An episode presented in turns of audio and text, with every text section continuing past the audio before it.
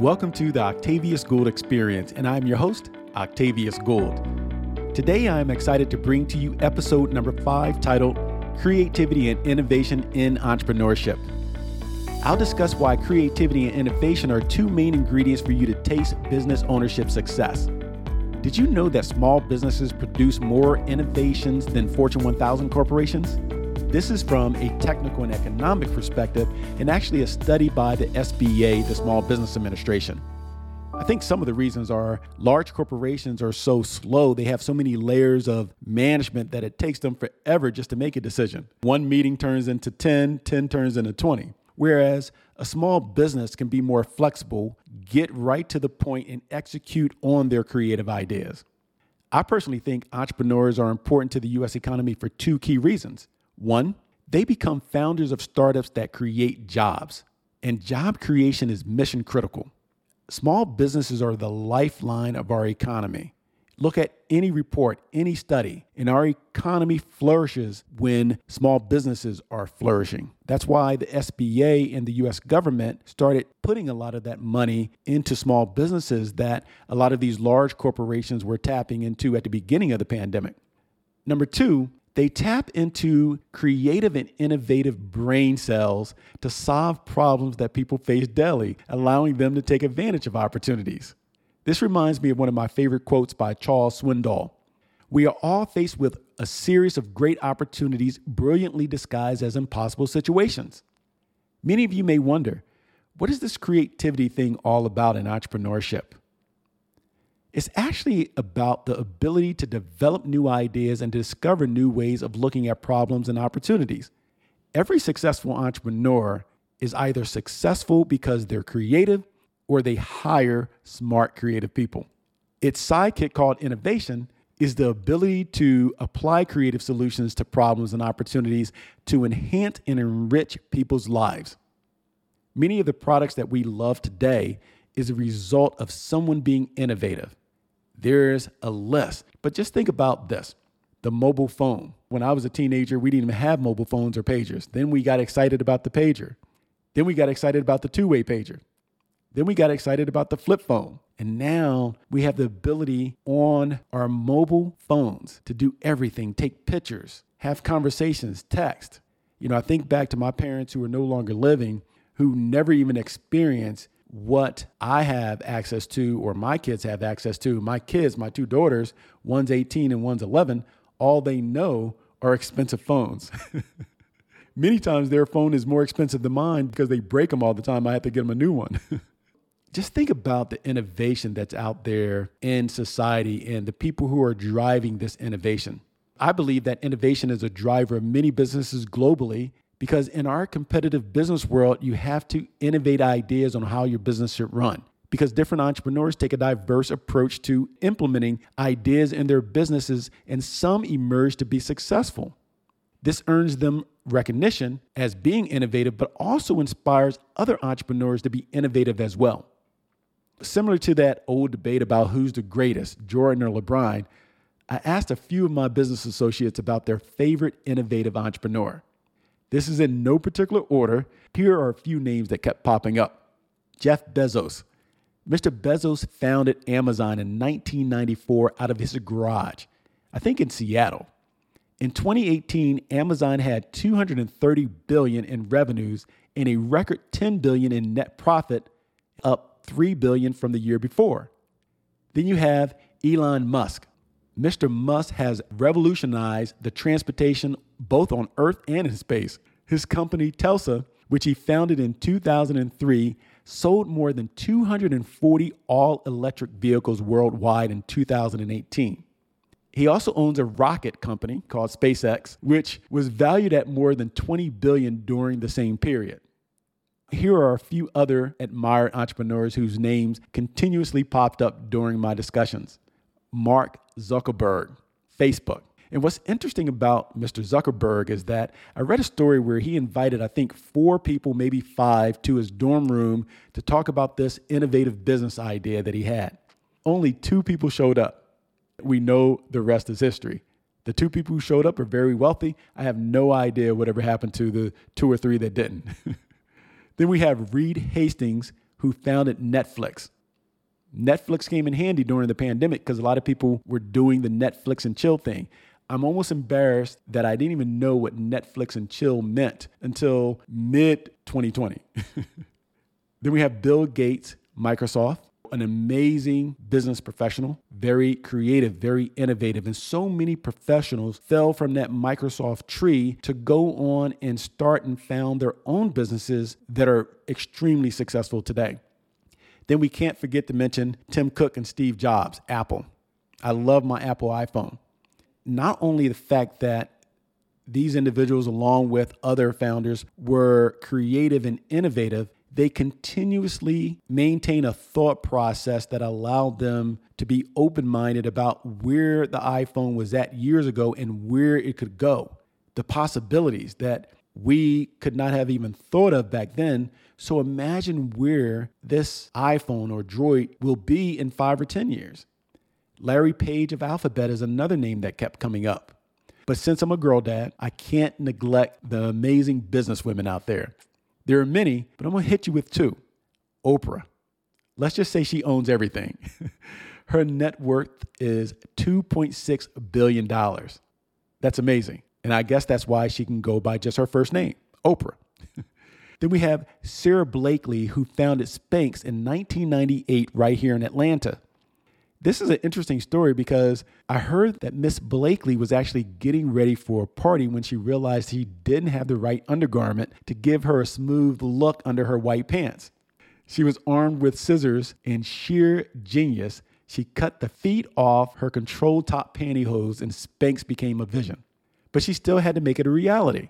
So she took $5,000 from savings that she had from her job selling fax machines door to door and she took a calculated risk, and it paid off since in 2012, Miss Blakely was named the world's youngest self made woman billionaire by Forbes magazine. That's impressive. Forbes now pegs her net worth, which also includes a small stake in the Atlanta Hawks NBA basketball team, at a whopping $1.2 billion. I also wanted to discuss Walt Disney, but I'm going to save Mr. Disney for a future podcast when I'll discuss business professionals who became household names after being fired by corporate America. His story is extremely interesting, but let me give you a little bit right now, anyway. Did you know that Walt Disney was fired from his newspaper job for not being creative enough? whoever fired him should fire themselves. Because as you all know, he went on to found Walt Disney, and the rest is history. But I will get into more detail about Mr. Disney in a later episode because I think it's important to understand that not every entrepreneur will achieve success immediately. Throughout your journey of entrepreneurship, if you're a current entrepreneur, you can appreciate this. If you're an aspiring entrepreneur, listen closely. Most entrepreneurs fail the first one or two times out. There are so many entrepreneurs that had a business idea that just didn't work. Whether it was it was a bad idea, they didn't conduct enough research, or in some cases they were ill-equipped to handle the responsibility of operating a company. Maybe they were in corporate America and they had an, a level of expertise in a certain area, but underestimated what it took to run a business. I am always interested in understanding people's journey, how many times they failed, how many times they fell down, how many times they had to get back up. And the list is so impressive of individuals who failed one or two or three, sometimes five, six, seven, eight, nine, ten times, and then finally made it big. Throughout my podcast, when I talk about leadership and entrepreneurship, I am going to give you real life examples of things that I did wrong, things that I did well, but more importantly, things that I've learned from others, as well as information that I gathered through reading books and blogs and magazines and social media as it relates to the experiences and the journeys through failure and success of other entrepreneurs, people who are much more wealthier than I am. So you're going to get a great perspective from me if you hit like and subscribe. What do you all think made some of these successful entrepreneurs that I mentioned earlier who they are? Because simply having a great idea is not enough. As we know, if you look at the failure rate of entrepreneurship, especially in year one and two, Great entrepreneurs transform their ideas into tangible products and services. And that's the difference. They are able to take an idea and bring it to fruition and execute on their strategy. Now, there are a lot of other things that will go into that. One important fact to keep in mind is the fact that even if you have a brilliant idea and you're very innovative and creative, be very careful when you hire your first employee, your second employee, your fifth employee, your 10th employee. Why is it important to make sure that you hire well? Because your employees will be the difference between survival and failure. I don't care if it's employee number one, employee number 10, 20, or 30. Your business is only as good as the people who serve your clients, who serve your customers. It's all about that client customer experience. And as the founder and eventually chairman, if you bring in a CEO to handle the business as you scale, you will not be able to have as much of an impact on your business success down the road in the future as you had in the initial startup stages when you went from being an entrepreneur to running an emerging business. There are so many other people who will have their hand in a pot, stirring that pot for your customers, for your strategic partners so, hiring great talent is extremely important.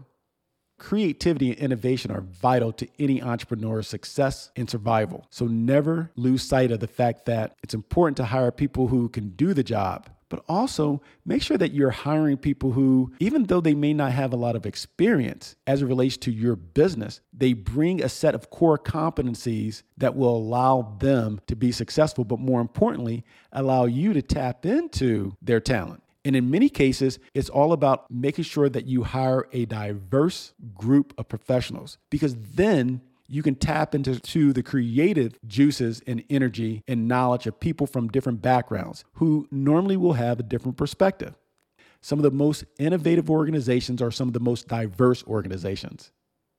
It's interesting because I've always been fascinated by entrepreneurship. Even growing up, I wanted to be a professional athlete and then operate and own a business. And when I got into sales at MCI in the 90s, and I would go on these sales meetings, I love going on appointments where I was meeting with entrepreneurs or startup CEOs. I would always ask what inspired them to take a leap of faith to start their business. And I always got some really compelling answers. Sometimes it was someone had that passion like me from their early childhood and they knew they were going to be an entrepreneur. In many cases, they fell into entrepreneurship they got laid off and had no choice but to go out on their own. Or they were in corporate America and just not happy with their working conditions. Maybe the environment wasn't conducive to success. They didn't like their boss. So they took their expertise and monetized it for their own good. And then there's some people that partnered with someone else who possessed the creativity and innovation, and they became a co founder. Even if you're not a very creative and innovative person, but you can operate a business or you have a particular skill set, such as leadership, there's always the possibility of you co founding a business. Or maybe you just have large sums of money that you can invest into a business as a co founder. So there are different ways that you can get into entrepreneurship. It's not always because you are the innovative and creative engine of that organization. At times, innovation involves generating something from nothing. However, many of the most admired global business leaders were once calculated risk taking entrepreneurs who just elaborated on an existing product or service. They simply enhanced something that we all already was paying for. For example, I read about an experiment designed to improve the adhesive on tape, which resulted in the glue hardly sticking at all. Most professionals would have just felt a sense of failure and scrapped the experiment. This one researcher thought creatively and removed some of the stickiness from the glue. This led to one of the most popular products of all time 3M's Post it note. I love hearing stories like that. Most of the time, creative in- inventions start from the most unlikely events. I read a story about Edwin Land and how he credited the creation of the Polaroid camera to his three year old daughter. Apparently, they were on a family vacation he took a picture of his three year old daughter and she immediately asked, Dad, why is it that I can't see the picture? He thought about it and went back to the drawing board and actually figured out how to develop the Polaroid camera. Many inventions and small businesses and entrepreneurial endeavors start by mistake. When someone's doing something totally different than being involved in a think tank to create a business and they stumble upon a very innovative idea. But here's the key so many people have those ideas, as I've mentioned in the past, but they never act on it. If you have an idea, take some time to research the idea Talk to other people. Be careful because you don't want to give out too much information on something that's not trademarked. But always remember don't be fearful of turning your idea into reality as long as you take the necessary steps required to achieve success research, preparation and planning, strategy, and then last but not least, execution when you think about products and services that pop up by mistake or changes the landscape of a certain industry, we like to call the process of making something that already exists better disrupting the marketplace. And when you do that, you can really generate some energy within your company because you're leveraging something that's already there. You just made it better. So the proof of concept is there. And now you can just attract customers from organizations that were sleeping at the wheel. Think Uber, Lyft, and the camera feature and functionality on the Apple iPhone. I can't remember the last time I've seen a yellow cab or a Polaroid camera. My friends, success as an entrepreneur is a result of disciplined, systematic processes and applying creativity and innovation to the needs and opportunities in the marketplace. As I mentioned, millions of aspiring entrepreneurs come up with creative ideas for new products and services as well as enhancements, but most people never do anything with them. And it's imperative that as an entrepreneur that you tap into your creative thought process, then take purposeful action followed by consistent execution. And if you're someone who cannot execute on ideas very well, get a mentor or get a business coach someone who can help take your idea and turn it into something special that will allow you to tap into your passion as an entrepreneur, as a business owner.